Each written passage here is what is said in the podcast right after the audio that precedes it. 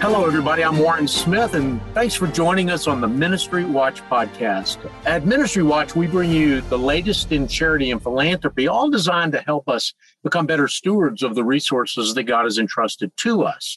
And on today's Ministry Watch extra episode, I'm bringing back to the program a man who is fueling a movement of generosity in this country, Brian Kluth.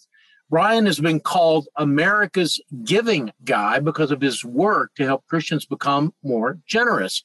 But he is a man of many parts, you might say. He was in my hometown of Charlotte, North Carolina recently as part of his nationwide Bless Your Pastor tour, an initiative of the National Association for evangelicals. And over dinner, we started talking about some of the unfortunate scandals that we've been covering here at Ministry Watch. And during that conversation, I was just really impressed by some of the things that Brian had to say about money, sex, and power, especially in the Christian context. And I said, Brian, we've got to have this conversation as part of the podcast. He agreed, and so here we are. But before we begin, a brief biographical note about Brian Kluth. Brian's books and devotionals on generous giving and generous living have sold more than a million copies and have been translated into more than 40 languages. Uh, they're used in about 100 countries. And for the past four years, Brian has been working specifically to get the church to be more generous with its pastor.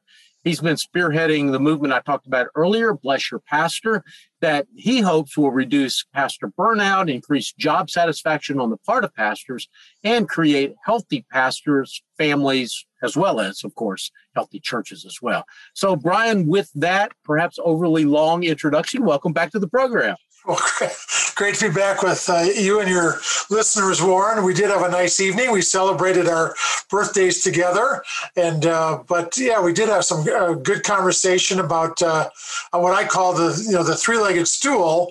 Uh, you know, and you let one of those legs go as a leader, and you're going down. Doesn't matter who you are or how big you are. There's it's gonna you're gonna tip over. Well, that's right. You when you mentioned our birthdays, I, am my birthday's July 11th, and I think yours was the 8th. Is that correct? Sixth, July 6th. Yeah, July 6th. So we were like right there within a week of each other. So it was a great excuse to get together. Even though any excuse is a good excuse in my book to get together with you, Brian. But you mentioned this three-legged stool, and um, let me just to provide a little bit of context for our listeners. Uh, let me just say this, and you can add to it, of course. Um, I get asked a lot in my role here at Ministry Watch uh, because we're covering scams and scandals and pastors who have fallen and ministry leaders who have made mistakes all the time. And you know, people want to make it, I think, a little more complicated than it is. They they say, well, you know, Warren, what's the real story? You know, what's what's the behind the scenes? You know, what really happened? And I'm like, you know, dude, it's really not that complicated. It's you know, it's money, sex, and power, the world, the flesh, and the devil, the way the Bible puts it. And you know, when we were kind of talking about that the other night, you made the observation that, yeah, that's true. That's one of the three reasons that cause people to fall. But then you started talking about this three legged stool that we can sit confidently on that um, that really counteract these um, reasons that we fall. I mean, I, so I talk about the world, the flesh, and the devil. You know, money, sex, and power. What are the anecdotes? What is that three-legged stool uh, you mentioned? You know, as I've thought about that, taught on that, preached on that, uh, reflected on that in my own life and the life of others. You know, and that's what we were talking about that evening was you know, money, sex, and power. Those are the three legs. You break one of those legs, you're going to tip over. Again, no matter who you are. But in my heart of hearts, so okay, so money, sex, and power. So, money, the antidote is living a truly generous life, honoring God with what you, whatever you have, all that you have, all that you are, and doing that, and and through your church and through ministries you care about and helping the needy. So you've got to live a generous life. Otherwise, you're going to live a greedy life. You're either going to live tight-fisted or open-handed. So that's your choice at the end of the day or every day, tight-fisted or open-handed. And, and uh, just to interrupt you there, Brian, I mean, th- that's a really important distinction. You're either going to live a generous life or a greedy life. And if you're living a greedy life, then the things that you do uh, to get money, to continue to get money, um, you you have a way of rationalizing or justifying in some way uh-huh. because you're getting it you know, for yourself that greed or accumulation is the chief end. Whereas whenever you reframe, you know, that purpose uh, from greedy from greed to generosity, you begin to realize it's all God's money, that you're just a temporary steward of it anyway. Yeah. And there's no reason to hoard it or accumulate it or go to unethical or even questionable means to acquire it. Yeah, no, absolutely. And, and uh, but again, that's a choice. You know, we all have to make every day, every week, every month, every year. Uh, are we going to, you know, live generously, be faithful, help the needy? I, I, believe everybody needs to be involved with the needy. Most of us want to, you know, uh, move among the wealthier people among us, and that does lead to greed and want and covetousness.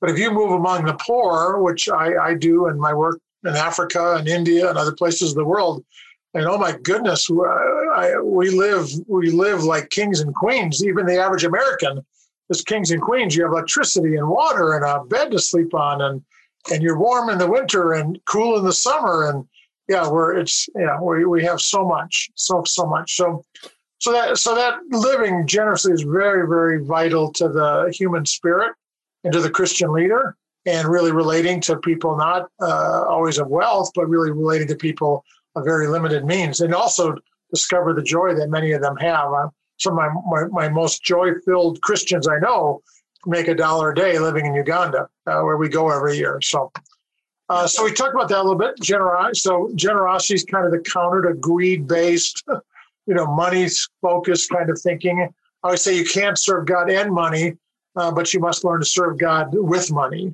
And so that's why you, you have to learn to be generous and, and practice it. Uh, secondly, we talked about so money, sex, and then there's sex.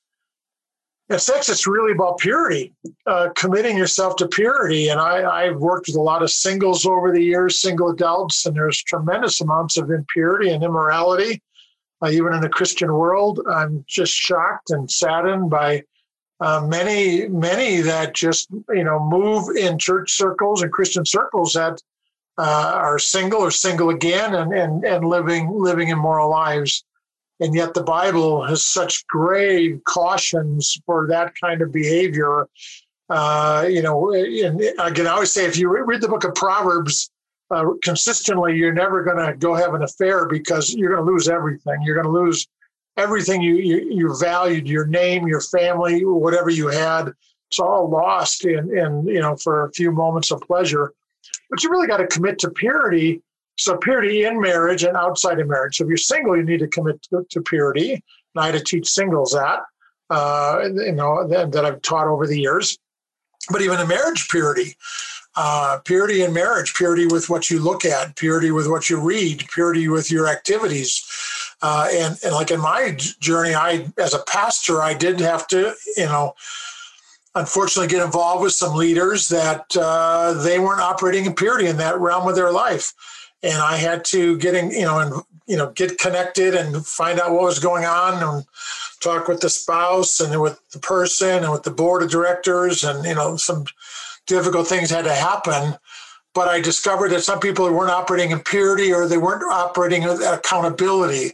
I mean, they truly spent their they spent days and even weeks with nobody really knowing what they were doing or where they were, just that they were out in quote ministry work, and yet uh, in those uh, times uh, fell, uh, made poor choices and really fell. But you really got to commit to purity. So yeah, let me, let me just interrupt you there again, Brian. And I, you know, I apologize for these interruptions because you're teaching oh, no, such great sure. stuff here. But uh, you know, that was one of the things that you know we ran into when we were covering the Ravi Zacharias situation. Uh, you know, it's it is uh, it's easy to make fun of the so-called Billy Graham rule, the rule that they came up with. Uh, that became a part of what they called the Modesto Manifesto, where where the men in the Billy Graham on the Billy Graham team would not, you know, ride alone with a woman in a car, wouldn't have a meal alone uh, with women, and you know, and and some of that sounds a little uh, anachronistic and antiquated to our modern ears. But you know, one of the things that it did was it kept them out of trouble for you know more than a half century. It kept you know kept that ministry free from scandal. And then you look at you know contrast that with someone unfortunately like Ravi Zacharias, which uh, you know who we now know spent long periods of time alone in parts of the world um, that um, you know where sex trafficking was common and uh, uh, and even today, you know, I find Brian that I have to travel a lot, and I have to be very intentional about you know my behavior and you know what I'm doing. And and when I was at the Colson Center, in fact, um, the board of directors imposed upon uh, and I, I, think I can speak freely about this, even though I'm no longer with the Colson Center. I basically, you know, put some money in the budget so that John Stonestreet, the president of the Colson Center, would not have to travel alone. There'd be money there for his wife to travel with him. Yeah. There'd be money for someone else, you know, um, when and uh, you know that again, that sounds um, anachronistic. Sometimes it may might even not be terribly efficient financially, but boy, oh boy, uh, are those safeguards important. Yeah, they, they really are. You know, even with my myself and my wife, when I travel, we're committed to uh, you know to being to talking on the phone every morning and praying together. Uh, and at night, we I follow up, and then again, I'm I'm with her at night, and we talk and we pray together. And then during the day, when we're together, when we're living together, when we're at home or traveling, we have devotions together every morning and every night. So we open and close our days inviting God into the into the day and thanking him for his grace in the evening and just the purity of that commitment to have that kind of uh, intentional accountability with my wife. How's your day? What are you doing? Who you been with? Those things are all possible. When i was a pastor nobody could meet with me unless it was in the it was scheduled in the book. You know you couldn't meet with me just randomly somewhere anywhere had to be in the book. Somebody had to be in the building. I had glass doors put in. I always had the door open. They only could meet during hours when other when people were there. With women, I would meet with a woman one time, and then once I'd hear her story, and then say, okay, here's here's who I want you to go talk to next, and I would normally connect her to a woman. So you know, I very intentionally had things built into my life and lifestyle that would guard me from falling also, uh, you know, I had had an immoral past before I was a Christian, so I uh, I understood immorality, you know, from teenage years into college, and, and Christ became brand new as a Christian, and God called me to live a life of purity. But I, I knew what impurity was. I knew what immorality was. I thought it was just normal American living, but God had completely change me. Yeah. Well, um, Brian, while we're on this, I, don't want to go too far down this rabbit trail because I want to get on to the power. Uh, we the third leg of that still is power, and I want to talk about that. But I, I do want to just make this observation. You know, a lot of, you were talking about um, in the in the first part of our conversation, God's plan for money is generosity and being with those who uh, don't be with the poor and really ministering and serving the poor. You know, and I, I want you to comment on this observation that I think I'm seeing in evangelicalism is that the young people are very quick to criticize older people um, because they're too wedded to their money that, that that they're in the power structure that they they they hold the positions of power and they pull the levers of of money and they think that you know, I think a common critique of young Christians is that older Christians don't care enough about the poor. They don't care enough about the disenfranchised and the marginal. Mm-hmm. The, a lot of times, the criticism of older Christians is that question about sex and about morality that they think even in the church there are so many Christians that are living immorally that they're that they are um, you know very um, um, latitudinarian. They're very loose about homosexuality, for example, and beliefs about same-sex marriage, and and maybe even in their own personal lives. Are you seeing this as kind of a generational thing? And is there a, an opportunity here to hold the biblical standard up to both of these generations that say, "Hey, listen, we've all got blind spots. We've all got things we do well, but we've all got blind spots too." Yeah, and and uh, and in my lifetime of ministry and serving others, I, I usually try to look for the lies in the culture uh, or the lies that people are believing, even Christians. And so I know just on the whole area of sexual purity. So I, I, was I was teaching a singles ministry to like two to three hundred people every Tuesday night in Denver. People came from all over the city, up to two hours drive, to be part of this group. And uh, uh one night I went through and I, I said, "Here's the twenty reasons I'm hearing it's okay to have sex as an adult Christian." And I said, you know, it doesn't really matter what you think or what I think. What, what matters is what God thinks. And for every 20, all the 20 excuses, uh, I have God's word on sex. It's a little flyer I developed. God's word on sex. I had the counter. I had scripture to counter every single lie that people believe. And like you just talked about, living, lifting up the biblical standard is what we need to always be doing because it's not what we think or feel or the way the culture operates or the church operates. It's what is the word of God. And, and that's where there's life and liberty and true, true freedom uh, is found in, in loving Christ and following his word. So, well, let's move on to the third uh, leg of that stool because um, you know we, have talked about money, we've talked about sex. The third one is power, uh, money, sex, and power. And you say that the antidote to power is humility. Yeah, humility. Uh, really embracing that uh, that spirit of humility in our life um, is very important. Humility to the Word of God. In other words, we're not in the Word just for to do a, make a sermon, get a sermon we're in the Word of God to put ourselves under the lordship and the leadership uh, of Christ and, and His Word, and, and doing that devotionally, doing that intentionally. Uh, I've been in the Word, you know, every day, morning and night. It's just that's my pattern. Plus, sometimes during the day when I was preaching, uh, the years I was preaching for thirty-five thousand days. So, however, since I've been 24, 25, so the word has been in my life every morning and every night devotionally, relate, you know, devotionally, my intimacy with Christ has been there for decades. And then, yes, there's been study time and uh, sermon prep. So, humility to the word, but then humility to others, uh, you know, a board of directors, uh, humility to your spouse, humility to your colleagues, uh, you know, really trying to learn to operate with a spirit of we instead of me. uh, a lot of a lot of me operators are out there. You know, I was a CEO for a while and a number of years, and it was about what did I think and what did I want. After every meeting, I would have a decision, and I would make a decision, and we would do what I wanted. But when I got into the church world, I had to learn much more. It was a we world, and what what is it we're going to do? And I I led not from authority and power, but from sought to do it from influence and to really create a we culture where we are developing the plan, we are working it out. It may take a little longer, may take you know uh, more effort, but over time you you actually have, uh, I believe, a greater benefit when you operate in humility.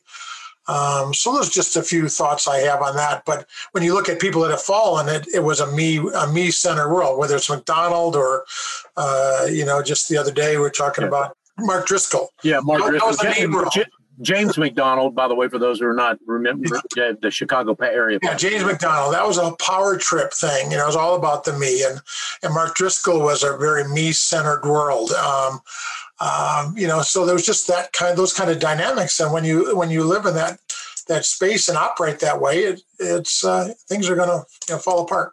Yeah, you know, and I think it's particular, uh, particularly tricky. I, I, don't know if it's particularly tricky for Christian leaders because I'm sure that in the secular world they have, you know, that probably a similar version of that. But you know, one of the things that happens among Christians is that there are gifted people. I mean, you look at someone like a Mark Driscoll or James MacDonald or Ravi Zacharias, who I knew well over the years and, and really admired and loved him in many ways. Um, they're tremendously gifted and um, you know, and they're getting affirmed that that giftedness is getting affirmed everywhere they go, and um, especially whenever you're like a traveling and itinerant uh, preacher, like you know uh, Ravi was in particular, you don't have to show up for church on Monday morning, right? I mean, you know, I mean, yeah. everybody shows up for church on Sunday, at least, you know, Christian leaders do. But pastors have to show up for church on Monday morning and Tuesday morning, and they have to deal with the, you know, the stuff that a lot of times these celebrity preachers don't have to deal with, and um, it's it's hard to um, um, we we don't want to put ourselves in positions where that accountability, where that structure, where those guardrails are in our lives. We want to we want to push them aside. And um, and in fact, even I'm aware, even in the conversation that we're having, you know, you and I are using ourselves and other people that we know as examples of the exempt, you know, of what the way to do it. And it would be very, very simple for very, very easy for even you and I, Brian, in this conversation to say, well, look at us. Are we doing it great? You know, when in fact, um, that's not, I, I don't think that that's what you intended. It's certainly not what I intend at all. Yeah as leaders, we have to be we have to be careful. I, I remember when I I've been involved in Africa, and memory, my first wife, Sandy, uh, she died, went to heaven in 2010, and we started a Sandy House ministry in Uganda. Young girls can go to school. There's a dormitory called the Sandy House, and a beautiful, beautiful facility. 124 girls stay there uh, and go to school. Uh, but when we were having the dedication, everybody was thanking me, and all the attention was on me. And I remember, you know, I, they were saying, "You did this, and how wonderful!" And I, I, I said, "Well, I didn't do this. I, I didn't build this." And oh, you did. And I'm like, "No, no, no." And I actually got the, I got some of the workers. There were 25 men, African workers, that worked for a year to build a sandy house, and I got three of them up on the platform, and I washed their feet. And I said, I didn't I didn't swing a hammer. I didn't, you know, take a paintbrush. I didn't hang a door. I didn't do anything to build it, but these men did. Yeah. I, I, washed their feet, and I, I was told later that uh, they had never seen a white man wash an African uh, feet, uh, you know, like that. And so that was a unique thing. And then I got the microphone, and I said, I said, you know, keep thanking me, but I said, do you remember when Jesus went to Jerusalem on the donkey? Uh, and I said, you know, there's all this excitement and all this praise and the hallelujahs and the glory and all this happening. I said, do you ever think would go when that Jesus and the donkey were going down that street, the donkey thought the excitement was about him? and I said, Mary Ellen and I are only donkeys for Christ all the glory, all the credit, all the praise goes to Jesus. He did this. And I said, on our best day, we're only donkeys for Christ. And and and that was nine years ago. And and uh, since then, all correspondence to Af- Africa, which is weekly, comes to me, dear Donkey Brian, dear Donkey Mary, and they signed their names Donkey. But we've even had now pins made, and I'm going to be doing pastor leader events in Africa, and I'm going to give them a Donkey for Christ pin because look on your very best day you're a donkey. You know you're, you're not i mean you i mean in africa there you know a lot of pastors and bishops are really highly exalted. And you know that's wonderful that respect is shown but you can kind of believe your own breast clippings. and at the end of the day, you're a donkey for Christ. And hopefully you're a good donkey. Well, that is a great story, Brian. And it'd be a good story for us to close on here. So let me just uh, kind of reiterate you know, the world, the flesh, and the devil, money, sex, and power. The antidotes are generosity, purity, and humility. And it's my prayer that uh, after hearing that story, that I will be a donkey for Christ, and maybe I'll maybe give you pin. Yeah, you got, there we go. I'll, I'll get my donkey for Christ pin. That would be great. Well, listen, Brian, I'm going to uh, have to bring our conversation to a close. Let me just uh, say once again, thanks so much for being on the program today. I really appreciate it very much. Well, I thank you and blessings to all who listen. May they be faithful donkeys for Christ versus being a donkey by another name. Amen. Exactly right. Well, uh, you can learn more about uh, Brian's uh, uh Bless Your Pastor uh, program, which is one of the things that he's actively involved with now with the National Association for Evangelicals by going to blessyourpastor.org. A couple of quick housekeeping items before we go. I'd like to remind you that it's a quick and easy and free way for you to support this program, and that is simply to rate this program on your podcast app. The more ratings we have, the easier it is for other people to find us online. You can also leave a comment uh, when you give us a rating. I can't respond via the app. There's not a way for two way communications there. But I do want you to know that I read every single one of the comments and I find them both encouraging and often really helpful. If you do decide that you'd like to support us financially, let me just remind you that our prayer is that you support your local church first, your ministries that you care about and that you're deeply invested in research second. But if, in addition to that, you want to uh, offer a little bit to us, we'd be grateful for that. And I would say that this month, for a gift of any size, we will send you a one year subscription to World Magazine as our thank you. That's both a digital and a print subscription. Uh, if you went to World's website, that would cost you about a hundred bucks to get an annual subscription. But if you go to our website, uh, you can set the price, and uh, we would be glad to honor uh, whatever you feel like God is leading you to give. Uh, now, of course, uh, we do hope you'll be generous, but there is no minimum gift size. Uh, if you're already a subscriber to World, this is a great way for you to give a gift of World Magazine to a family member, maybe your pastor or a friend. Uh, I'm a big fan of World Magazine. Many of our listeners know that I worked there for a number of years, and we continue uh, to work together on many projects. So just go to ministrywatch.com, hit the donate button at the top of the page, and uh, you'll get figure out you'll be able to see how to do that. The producers for today's program are Rich Rosell and Steve Gandy, and I get database and other technical support from Kathy Goddard, Stephen DeBerry, and Casey Sutton. I'm Warren Smith coming to you from Charlotte, North Carolina, along with my very special guest today, Brian Kluth. and you've been listening to the Ministry Watch podcast. Until next time, May God bless you.